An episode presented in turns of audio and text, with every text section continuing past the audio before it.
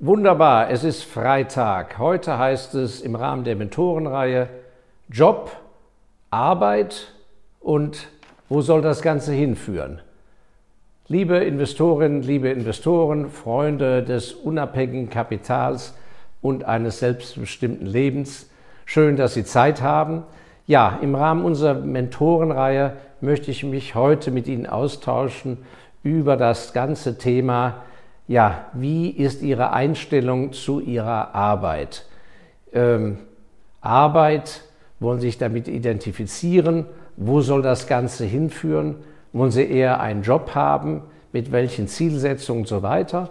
Und da möchte ich einfach ein, zwei Gedankenanregungen Ihnen geben aus meiner Beobachtung. Und wie immer habe ich mir ein, zwei Notizen gemacht. Ich glaube, es ist eine ganz wichtige Entscheidung, dass nachdem sie den Weg in den Beruf gefunden haben, ähm, das ist natürlich häufig sehr zufallsbedingt. Sie haben eine Ausbildung beendet und dann muss man halt sehen, dass man mal unter Dach und Fach kommt, dass man Geld verdient und dass man dann überhaupt mal erstmal spürt, wie ist es denn überhaupt im realen Wirtschaftsleben oder in der, in der Tätigkeit als Arzt oder was auch immer, in welchem Umfeld fühlen, fühlen Sie sich wohler, äh, wo sind sie eigentlich aufgehoben mit ihrer wirklichen Stärke und so weiter und so fort.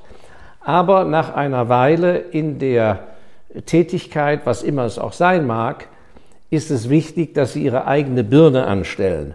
Und das ist ja auch die Motivation meines neuen Buches, die sechs entscheidenden Lektionen des Lebens, dass ich appelliere, dass man immer wieder bei aller guten Dienstleistung, die man bringen muss. Ich sage bewusst, wir sind alle Tagelöhner, egal ob wir selbstständig sind oder Angestellte. Für einen guten Tag der Arbeit, eine gute Arbeit pro Tag, kriegen wir pro Tag auch einen Lohn in irgendeiner Form. Also das ist für mich die Urbasis generell, ganz egal, ob Sie glücklich auf dem Job sind, ob Sie die Firma gut finden, ob Sie den Chef akzeptieren oder nicht sofern sie eine Vergütung erhalten in irgendeiner Form, liefert man immer sein Bestes ab. Aber ob sie das immer so machen müssen und ob sie da bleiben müssen, ob das der richtige Weg ist, das ist eben keine schicksalsabhängige Frage. Und ich habe festgestellt in häufigen Gesprächen in meiner Praxis, dass viele, gerade sehr gute Mitarbeiterinnen und Mitarbeiter, davon ausgehen, dass die Außenwelt das für sie regelt. Dass da oben irgendjemand sitzt und sagt, Mensch, guck mal, da haben wir die Frau Meier jetzt schon seit drei Jahren, wir müssen mal was für die tun, was wohl in der vorgeht, was für Ziele die wohl hat. Nein, so läuft es im Leben nicht. Wenn es so läuft, haben sie schlicht und einfach Glück, dass sie in einer sehr guten Organisation gelandet sind, dass sie mit sehr guten Personalleuten zu tun haben, wie auch immer, das wünsche ich ihnen. Aber im Zweifelsfall wird das für die Mehrheit von Ihnen nicht so sein. Also müssen Sie Ihren eigenen Kompass richtig einstellen. Und hier gibt es keine Wertung von meinerseits. Nicht jeder ist zum Generaldirektor geboren. Nicht jeder ist zum Großunternehmer geboren. Es ist aber auch nicht jeder zum Dropout geworden, äh, äh, geboren. Sie haben diese große Freiheit und ich glaube, es ist sehr wichtig, bevor die Jahre ins Land gehen, auf ihrem zweiten Job, ja, oder im, im fünften Berufsjahr oder im zehnten, im fünfzehnten und es ist nie zu spät, dass sie sich eigentlich mal wirklich morgens, wenn sie da sich zur Arbeit setzen in ihrem Homeoffice oder in der Eisenbahn oder Auto, sich auf den Weg machen zur Arbeit oder zu einem Kunden, dass sie eigentlich sich fragen, wofür mache ich das? Und diese Frage, wozu mache ich das? Das ist ein großes Privileg, die die meisten von Ihnen sich stellen dürfen weil wir, Gottlob, in einer Wohlstandsgesellschaft leben. Und das meine ich nicht negativ eine verwöhnte Gesellschaft, sondern das ist der Sinn und Zweck, weshalb unsere Vorfahren und auch viele von uns mit dazu beigetragen haben, einen Wohlstand aufzubauen, damit man die Freiheit hat, zu überlegen, welcher Tätigkeit möchte ich denn am liebsten nachgehen und dass man trotz dieser Vielfalt des Wunsches eine reale Chance hat, sich damit ein Leben lang zu ernähren, die Miete zu zahlen, die Krankenkasse zu zahlen, durchs Leben zu kommen. Weil das ist in Nicht-Wohlstandsgesellschaften eben nicht der Fall. Das bedeutet Unfreiheit. Das bedeutet nackter, purer Erwerb von, von existenziellen Mitteln. Und das ist ein ganz anderer Lebenszuschnitt in dem kurzen Leben, was wir alle haben, als ein Leben, wo wir Freiheit haben. Und deshalb sollten uns alle für die Verteidigung eines vernünftigen, organisierten Wohlstands einsetzen, für möglichst viele. Aber das möglichst viele fängt mit was an? Mit Ihnen. Sie müssen vor Ihrer eigenen Haustüre kehren und sich um Ihre eigenen Talente, Neigung bemühen. Und entscheidend ist eins, nach einer gewissen Zeit im Beruf eine Formulierung, wie ich es im Buch auch schreibe, des Endziels. Was wollen Sie? Also unterstellen wir mal, Sie wollen Professor werden. Dann können Sie sich, und zwar, äh, ich glaube, früher nannte man es C4-Professor, also Ordinarius oder, oder, Chef eines gewissen Lehrstuhls und so weiter. Und zwar auf, mit, mit, mit dem ideal besten Vertrag, also nicht zeitlich begrenzt. Wenn das Ihr eigentliches Endziel ist, dann dürfen Sie vielleicht die Liebe zu Ihrer Universitätsstadt, wo Sie jetzt sitzen, München, Heidelberg, was weiß ich, an der dürfen Sie nicht festhalten, sondern müssen Sie vielleicht an einen Standort, der Ihnen jetzt vielleicht nicht so auf den Leib geschneidert ist, wo Sie vielleicht Ihr Lieblingshobby nicht ausführen können, weil nicht ein See vor der Haustür ist oder Berge zum Klettern oder die nette Appleboy-Stube um die Ecke. Dann müssen Sie dahin gehen, wo eine neue Uni vielleicht aus dem Boden gestanzt wird oder eine Universität im Ausland. Ja? Und zwar wo sie viel bessere Chancen haben durchzustoßen, weil weniger Konkurrenz ist schlicht und einfach. Oder weil die Alterspyramide oder das Gremium, die diese Stelle besetzt, dass die ganz anders strukturiert ist und zu ihren Gunsten und Vorteilen arbeitet. Weil die vielleicht politisch auf ihrer Linie sind, während wo sie jetzt sind, ist das nicht der Fall. Also das sind Sachen, die man sehr mit knallhartem Kalkül durchexerzieren äh, kann. Und ich weiß noch genau, wie mein Doktorvater an der Universität Köln, ich habe da in einem wirtschaftsgeschichtlichen Bereich eine sehr schöne Promotionszeit erleben dürfen als freier promovierender Student.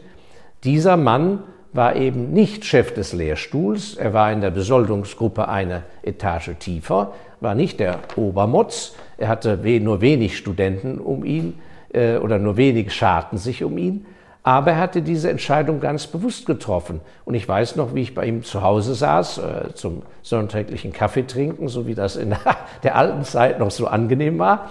Und da hat die Ehefrau von ihm, das hat er mir natürlich nicht, so nicht erzählt, hat gesagt, ja, das war ja auch eine ganz bewusste Entscheidung von uns, nicht nach Dorn dahin zu gehen, so in die Provinz. Äh, da hätten wir ja den Lehrstuhl bekommen. Äh, sondern wir sind an der hochrühmlichen Universität Köln für Wirtschaftswissenschaften, sind wir lieber geblieben und lieber eine Etage tiefer. So, das sind Entscheidungen, die Sie sehr früh treffen müssen. Das Gleiche gilt ja, egal in welcher Organisation Sie sind, wenn Sie das Gefühl haben, eine gewisse Person ist auf dem Durchmarsch, äh, die ist eindeutig auf der Karriereleiter, ja, und mit der kommen Sie gut zurecht dann sollten Sie im Umfeld dieser Person bleiben. Selbst wenn erstmal die nächsten zwei, drei Jahre Sie daraufhin auf eine Gehaltserhöhung verzichten in einer anderen Abteilung. Wenn Sie da aber in der anderen Abteilung sind, sind Sie außerhalb des Blickfeldes. Ja? Und äh, typischerweise sind das so die klassischen Stabsabteilungen. Wenn man sich da bewährt und, und äh, gute Arbeit leistet, dann ist man natürlich im Blickfeld der Mächtigen. Und diese Mächtigen, wenn die noch mächtiger werden, die brauchen was? Leute, auf die sie sich 100 Prozent und zu 100 Prozent auf deren Loyalität verlassen können. Und wenn sie sich das erarbeiten und liefern, dann haben sie, wie man früher sagte, den Marschallsstab im Tornister, dann geht es mit der Karriere schneller. Und ich bin ganz sicher, egal in welchem Beruf Sie sind, können Sie viele Beispiele dieser Art bringen, wo man klar äh, entscheiden kann, da habe ich zwar auf der Position mehr, vielleicht jetzt mal in den ersten Jahren mehr Freiheit oder bessere Bezahlung, aber langfristig komme ich aus einer gewissen Ecke nicht raus. Und das muss man sehr früh einleiten und nicht dann erst, wenn man frustriert da sitzt und sagt, so, jetzt möchte ich ja, dass mal mit mir weitergeht. Und dann stellt man fest, da sind die Wege zugemauert. So, jetzt muss ich mal schauen, was ich mir noch zu diesen Punkten geliefert habe. Ja, die, äh, die erste natürlich fundamentale Grundeinstellung, die Sie ganz am Anfang treffen müssen, ist, wie sie Arbeit als solches überhaupt sehen. Je nachdem, wie sie aufgewachsen sind und was sie in ihrem Elternhaus gehört haben oder was für ein Typ Mensch sie sind, empfinden sie Arbeit vielleicht als etwas gar nicht Angenehmes, sondern empfinden das als eine Last. Sie sind vielleicht dünkelhaft belastet und empfinden es unter ihrer Würde, gewisse Arbeiten auszuführen. Ja? Und an sich träumen sie von der Freizeit.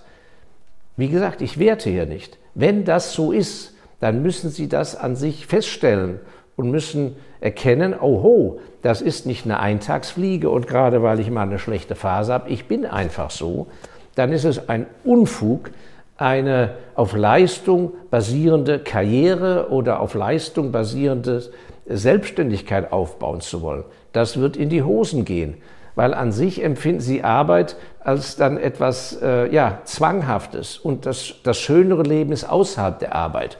Und da habe ich viele Beispiele gehabt in meiner Vergangenheit, die ich beobachten konnte, wo das gut funktioniert hat. Also zum Beispiel der Vater einer Freundin von mir, da weiß ich noch, da war ich Abiturient, der war leidenschaftlicher Kunstmaler, Maler. Aber da er eine Familie hatte zu ernähren und da er bürgerlich leben wollte, hat er sich frühzeitig entschieden, dass er das nicht Fulltime machen kann, weil das er nicht kommerziell hat er an seinen Erfolg nicht geglaubt. Also hat er einen sehr langweiligen Job angenommen. Er war studierter Jurist, dazu hatte ihn sein Vater gezwungen. Und als Jurist hat er eben keine Juristenkarriere bewusst gesucht, sondern den Job bei einer Versicherung im Rahmen der Schadensabwicklung von irgendwelchen grässlichen, langweiligen Fällen, wo er um 2.30 Uhr aus dem Büro rauskam. Und er hatte sich das so eintrainiert, dass ihn das nicht belastet hat, wenn er morgens zur Haustür rausging. Da hat er nicht gesagt, oh, ich muss mich umbringen, dieser langweilige Job ist 2,30, sondern hatte sich antrainiert zu sagen, prima, dass ich habe, dadurch habe ich ein Einfamilienhaus und um 2.30 Uhr verlasse ich das Büro, Punkt 3 Uhr sitze ich im Malerkittel und male. Und dann hat er eben auf Hobbybasis Ausstellungen gehabt, hier und da, und hatte auch gewisse Erfolge, aber zu mehr Wahrscheinlich hat er sich richtig eingeschätzt, zu mehr hätte es eben auch nicht gereicht, aber er konnte wirklich seinem Hobby frönen und das war ihm wichtiger als irgendeine Form von Arbeit mit mehr Geld. Das finde ich völlig in Ordnung. Und in einer landwirtschaftlichen Behörde habe ich neulich genau auch so jemand kennengelernt. Der hat seine Arbeit so perfektioniert, der ist de facto um 1 Uhr fertig mit der Arbeit im Büro. Also nicht Homeoffice, mit 1 Uhr. Das ist ja klar. Man kann acht Stunden so verbringen und auch sehr ineffizient. Und der hat sich darauf verlegt, Fachbücher zu schreiben über Obstanbau und alles Mögliche und ist mittlerweile eine ganz große Koryphäe in der Fachliteratur, wenn es um Obstanbau geht. So. Und wenn er nun halt mal, und ich, genau, und obendrauf, glaube ich, ist seine Frau, genau das habe ich dann auch noch rausbekommen, ist seine Frau sehr vermögend, obwohl es keiner ahnt. Und er selber hat nicht diesen Antrieb. Ja, warum soll er jetzt da irgendwie kommerziell groß was aufziehen, wenn sein, seine ganze Liebe dem Buchschreiben gilt? Die Familie würde wahrscheinlich natürlich äh, äh, ramdösig werden, wenn er den ganzen Tag zu Hause säße und von morgens früh im Bademantel bis spät äh, äh, am Kaffeetisch sein Buch schreiben würde. So sitzt er in einer Behörde, liefert da einen ordentlichen Dienst ab und fertig. Ich propagiere das nicht. Ich sage nur, Sie müssen rausfinden, was für ein Typ sind Sie, wo gehören Sie hin und dann dürfen Sie nicht den falschen Göttern folgen, dem Mammon, der Anerkennung, das, was Ihre Eltern immer wollten oder dass Ihre Kumpels Sie toll finden, sondern das, wozu Sie richtig stehen und sagen, ich brauche keine Karriere, ich habe mich ganz auf meine Hobbys verlegt. Und da ist eben besonders gut, sich Jobs zu suchen, wo man mit der Arbeit freiwillig ganz früh morgens anfangen kann, weil dann ist man ganz früh da und im Prinzip wird, äh, heißt es ja immer, da kann man dann so super arbeiten, weil dann ruft ja keiner an, wird man nicht gestört. Das ist sicher bei ganz vielen der Fall, aber bei ganz vielen ist sicher auch der Fall, dass man den Morgenschlaf da praktisch fortsetzt. Aber 6 plus 8 ist 14 Uhr, 8 Stunden Arbeit, um 14 Uhr ist man draußen. Also das würde ich Ihnen sehr empfehlen, es sei denn, Sie sind eine Nachteule. Gut, aber zu denjenigen jetzt äh, auf dem anderen Gebiet, die ihrem Job wirklich hm, etwas erreichen wollen, die eine Anerkennung äh, empfinden wollen, die gewissen, einen gewissen Beitrag leisten wollen und ohne den sie sich einfach nicht wohlfühlen, da müssen sie auch eine ganz, ganz wichtige Entscheidung treffen. Soll dieser Beruf, wo sie eine Anerkennung erfahren, sodass sie sagen, ja, ich fühle mich gut, soll dieser Job sie ordentlich ernähren, sie und ihre Familie und so ihre Grundbedürfnisse und ihre Grundwünsche, ein Urlaub, ähm, ein kleines Motorbötchen, was auch immer, ein Motorrad im Laufe der Zeit? Oder soll ihr, ihre Arbeit oder ihr Job, egal wie sie es nennen, sie dahin bringen, dass sie sich wirklich ein Vermögen aufbauen können, einen finanziellen Rückhalt, dass sie eines Tages sagen können, nee, da kündige ich jetzt, da mache ich nicht mit. Das kann ich mir leisten, abgesehen von, falls auch wenn ich kein Arbeitslosengeld kriege, da mache ich nicht mit, da nehme ich mal eine Auszeit vom halben Jahr und schaue mal, was es sonst so in der Welt gibt.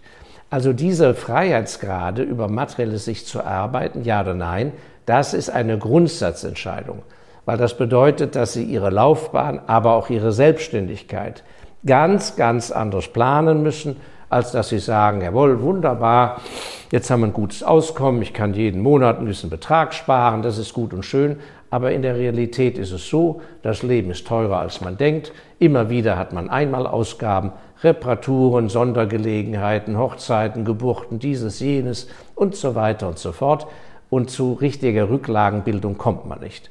Und das ist eben auch keine schicksalshafte Sache, ob sie ein Glückspilz sind oder nicht, sondern es ist eine Frage der Planung.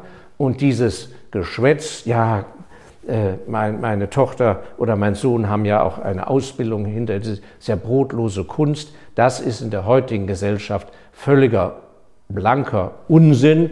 Sie können mit jeder Ausbildung, wenn Sie in Ihrem Endziel vermögensorientiert sind, finden Sie immer einen Weg dahin, wo Sie sich profilieren können, wo Sie das auch in Geld umsetzen können und so weiter.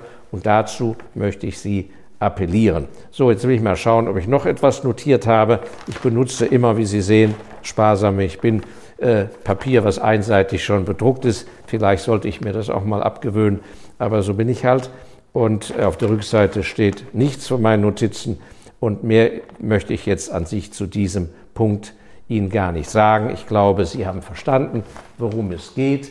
Ein spannendes Thema, weil es um Sie geht und weil in der Tüte viel mehr drin ist, als man Ihnen an der Wiege gesungen hat. Das ist meine feste Überzeugung und deshalb macht es mir jeden Morgen Spaß, auch aufzustehen und macht mir auch eine große Freude, mit Ihnen zu kommunizieren, jeden Freitagmorgen. Ich danke Ihnen sehr. Sind Sie so lieb, teilen Sie unser Video mit Gleichgesinnten, abonnieren Sie unseren Kanal. Er kostet nichts, aber er ist dennoch von Wert, von hohem Wert. Und in diesem Sinne verbleibe ich Ihr Markus Elsässer. Vielen Dank.